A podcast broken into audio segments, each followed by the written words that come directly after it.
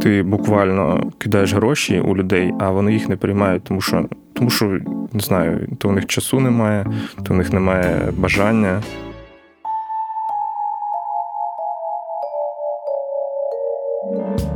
До речі, зовсім забув. Аби підтримати цей подкаст, залишайте відгуки та оцінки у вашому додатку для подкастів. Якщо ваш додаток так не вміє, ну, наприклад, у вас Google подкасти, то, будь ласка, діліться епізодами у ваших соцмережах. Я буду дуже вдячний.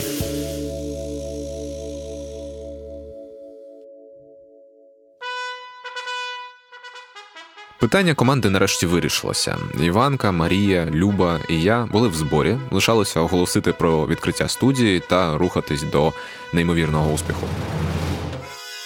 Але постало нове питання і досить критичне. Аби повноцінно відкрити студію, нам потрібні подкасти. Логічно? Логічно. А щоб робити подкасти, їх треба десь і на щось записувати. Теж логічно. Потрібна повноцінна студія з комп'ютерами, мікрофонами та звукоізоляцією приміщення. І тут почалася нова епопея. Насправді я ще пам'ятаю цей момент, коли тільки будувалася студія, і ми е, зідзвонювалися, і кожного тижня ми питали: ну що, які там апдейти, і нічого не було було. Марія правильно каже: тривалий час ми ніяк не могли побудувати студію. Щось цьому заважало. Це щось дуже непростий ворог, з яким ми зіштовхнулися. Більше того, ми будемо натрапляти на нього знову і знову в майбутньому. Він є постійно і любить усіх підряд фруструвати. Але давайте по черзі. Можеш, будь ласка, представитися в форматі мене звуть так-то, я займаюся тим-то. Так, це складно насправді. Ну тобто, сформулювати, чим я займаюся, я гадаю, що неможливо, тому що я займаюся майже всім, що що потрібно фонду ізоляції. Так, спроба номер два. Мене звати Артур Пеце. Я працюю в фонді ізоляції, е, займаюся нашими сервісами, але я гадаю, що це дуже коротка розповідь про мене. І в ізоляції я працюю вже скільки шостий рік. Артур це такий безцінний чувак, який часто нам допомагає з технічними питаннями. Трохи деталей до портрету Артура. Для мене ізоляція це робота. По перше, по перше, робота, але робота, від якої не втомлююсь, так як на моїх попередніх роботах. Для мене я не знаю, як у інших може людям подобається робити одну і ту справу на протязі п'яти років, але я ось ці п'ять чи майже шість років я не займаюся одним і тим самим.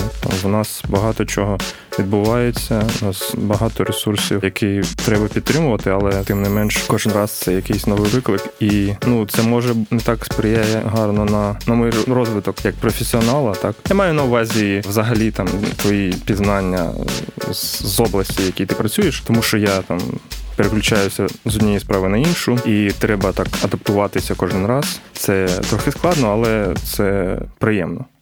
На початку розбудови студії Артур зайнявся пошуком техніки. Ну для мене це все почалося з того, що е, я подивився той лист обладнання, яке потрібно було для студії.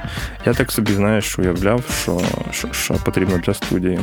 Але ж це насправді така велика індустрія, що кожен рік виходить щось нове в плані обладнання. І я почав дивитися на той лист, який був. Міша дав там деякі контакти. Ще пошукав підрядників, які займаються саме продажем і встановленням обладнання у студіях, у кінозалах. Багато в чому. Загалом ті, я не знаю, три-чотири підрядники, що я з якими я контактував, вони займаються е, або студіями звукозапису, або студіями для телеканалів. І студії для телеканалів це, мабуть, навіть найбільший пласт того, е, чим вони займаються. Ось тому, що там насправді треба дуже багато мультимедійного обладнання, і все це конфігурувати, встановлювати і так далі. У випадку з Ізон Медіа це, звісно, все було нове.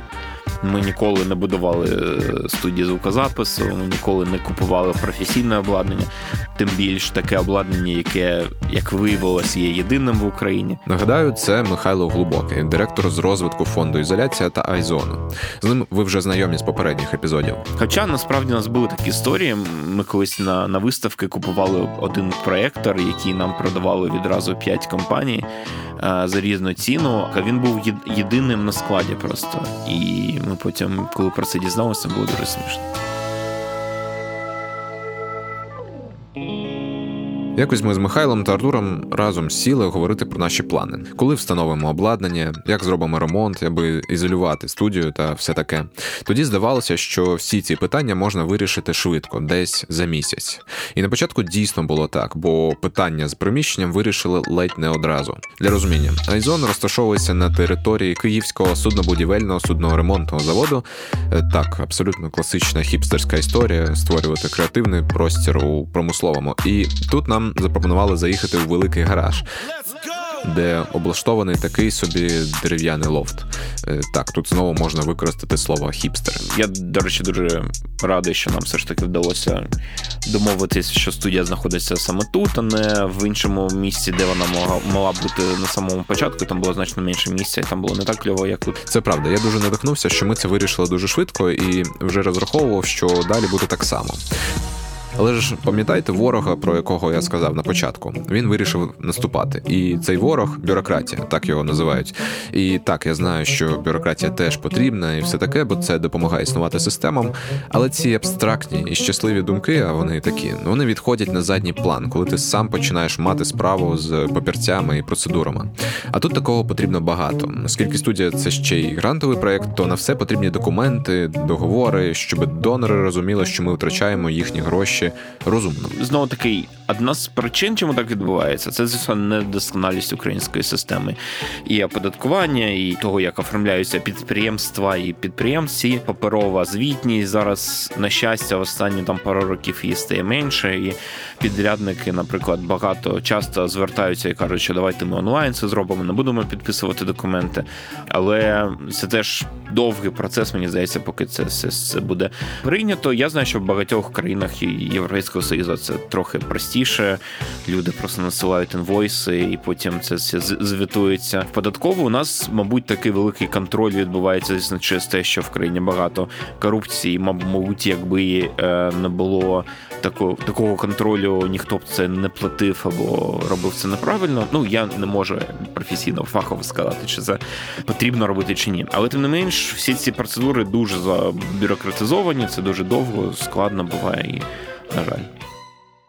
Десь половину часу займає ось ця тяганина з документами, з тим, щоб все затвердити і зійтись на чомусь. Мені дуже сподобалось працювати з компанією, з якою ми взагалі почали співпрацювати по обладнанню. Що я можу сказати? Ну і в них були такі випадки, що, наприклад, ось у нас там юрист не може зараз це зробити. Він пішов там о четвертій додому. Ну думаю, окей, а це вже там четвер. Окей, давайте на завтра. А завтра його не буде, ну давайте на понеділок. Це там було пару випадків. Вони все одно молодці, але такі випадки, я думаю, бувають у всіх. Це я не знаю, це людський фактор, помножений на бажання насправді щось зробити для клієнта. Так, окрім бюрократії, проблемою стає і людський фактор. Ось приклад.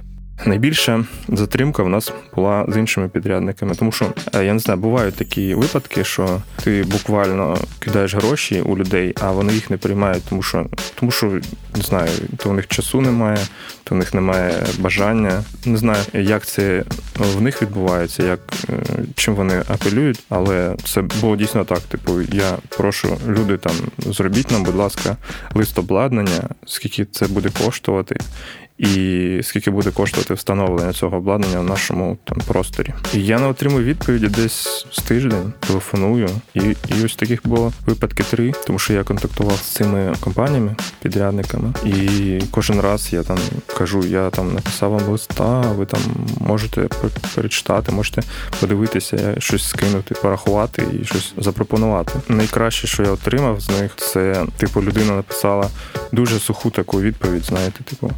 Е, ось список того обладнання, що можна придбати в них, і все. Ніякого там е, пояснення, чому це, чому інше, чому саме таке обладнання, а не інше. Не знаю, може, може студіям до таких підрядників важко звертатись, тому що, мабуть, вони працюють або вони працюють з більшими якимись комерційними проектами. Знаєш, типу, до них там прийде якась один плюс один медіа і кажуть, ось нам потрібно зробити нову студію чи нам там потрібно зробити новий майданчик для запису, там щось таке. І вони такі, окей, робимо вам все. А на такий проект не дуже великий. Насправді це ж такий камерний проект. В них чи немає часу, чи я не знаю, дуже дивно. Вся ця робота розтягнулася на тривалий час. Минув той місяць, за який ми хотіли все зробити, минув інший. Паралельно у нас була задача зробити ремонт у приміщенні, де має бути сам запис, тобто заізолювати кімнату. Адже коли тобі потрібно щось записувати, приміщення це ну добра половина якості запису. І цей процес теж затягувався. То ми шукаємо підрядників, то ведемо довгі переговори, то знову шукаємо вже інших підрядників, бо з минулими не вийшло домовитись через там якусь обмежену кількість грошей на ремонт або щось таке. Але зрозуміло, що ми не одні такі унікальні у світі, хто облаштовував студію. І цікаво, що приблизно в той самий час народжувалася ще одна студія подкастів. Всім привіт! Мене звати Дмитро Пальчиков. Я керую аудіо у The Ukrainians. The Ukrainians – це екосистема незалежних медіапроєктів. У ньому є і власне видання The Ukrainians, і репортерс, які публікують художні репортажі, і проєкт новини здорової людини. Але нас цікавить саме аудіонапрямок The Ukrainians. Дмитро каже, що у ньому працює дві людини: він і продюсерка Вікторія Лавриненко. За півроку роботи вони встигли випустити 10, і ні, не 9, а 10 подкастів. Це все почалося минулого року. Я долучився до команди в грудні. Е, Я працював на радіо НВ.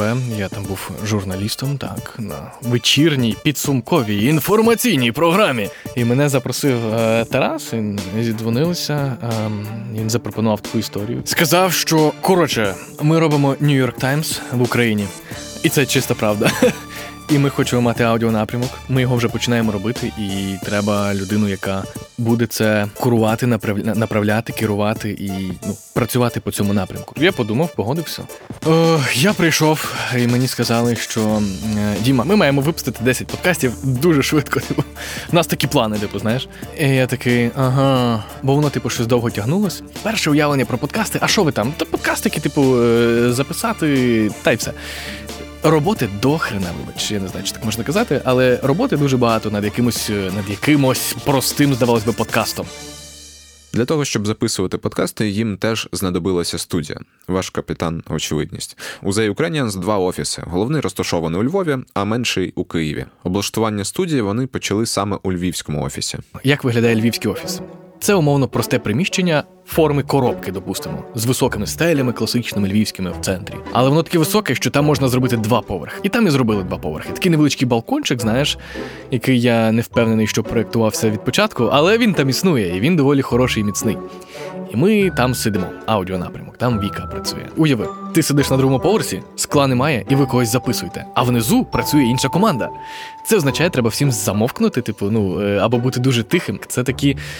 Е, незручності, але потрібно розуміти, що це пілот. Ти не можеш одразу накупити всю техніку, зняти класний офіс і такий, ну все, тепер я буду робити подкасти.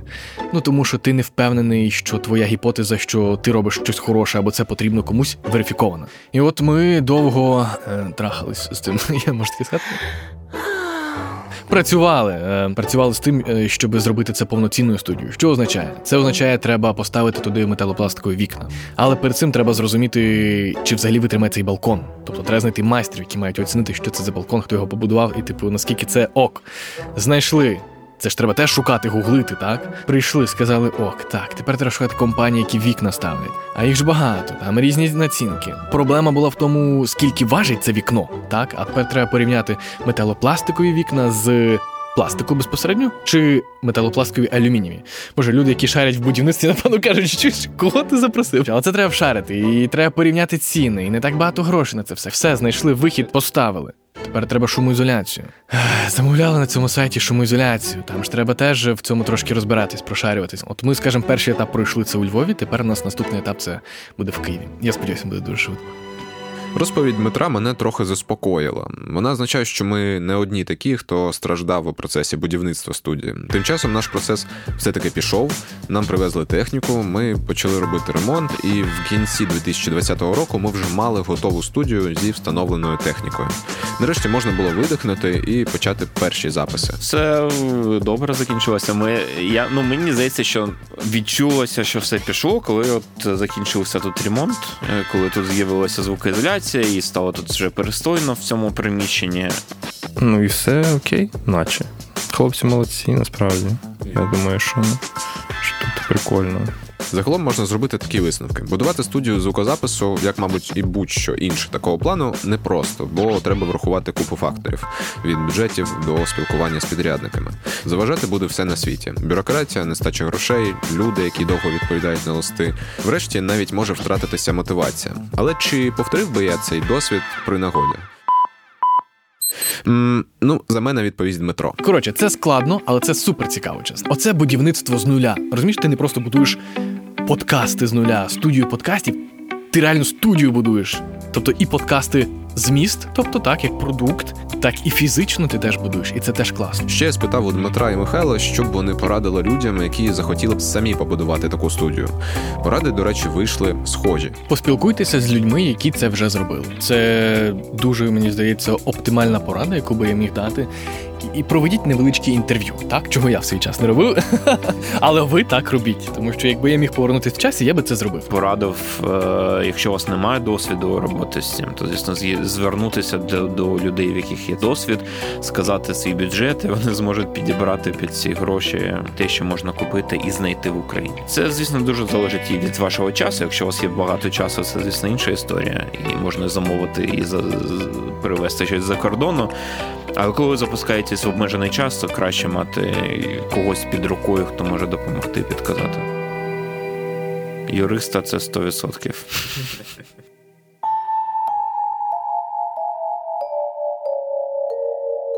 Студію побудували, люди є, працювати дуже хочеться.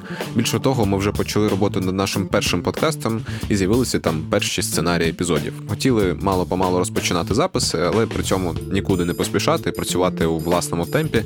Але щось змусило нас сильно спішити і публікувати перший наш епізод вже 31 грудня, тобто у день, коли комунікаційники і комунікаційниці всього світу кажуть «not today». Але про це я розповім у наступному епізоді подкасту Не Радіо. Над цим подкастом працювала команда Айзон Медіа: Іван Кашкромида, Люба Гук, Марія Крапченко. А мене звуть Олексій Кушнір. Пока.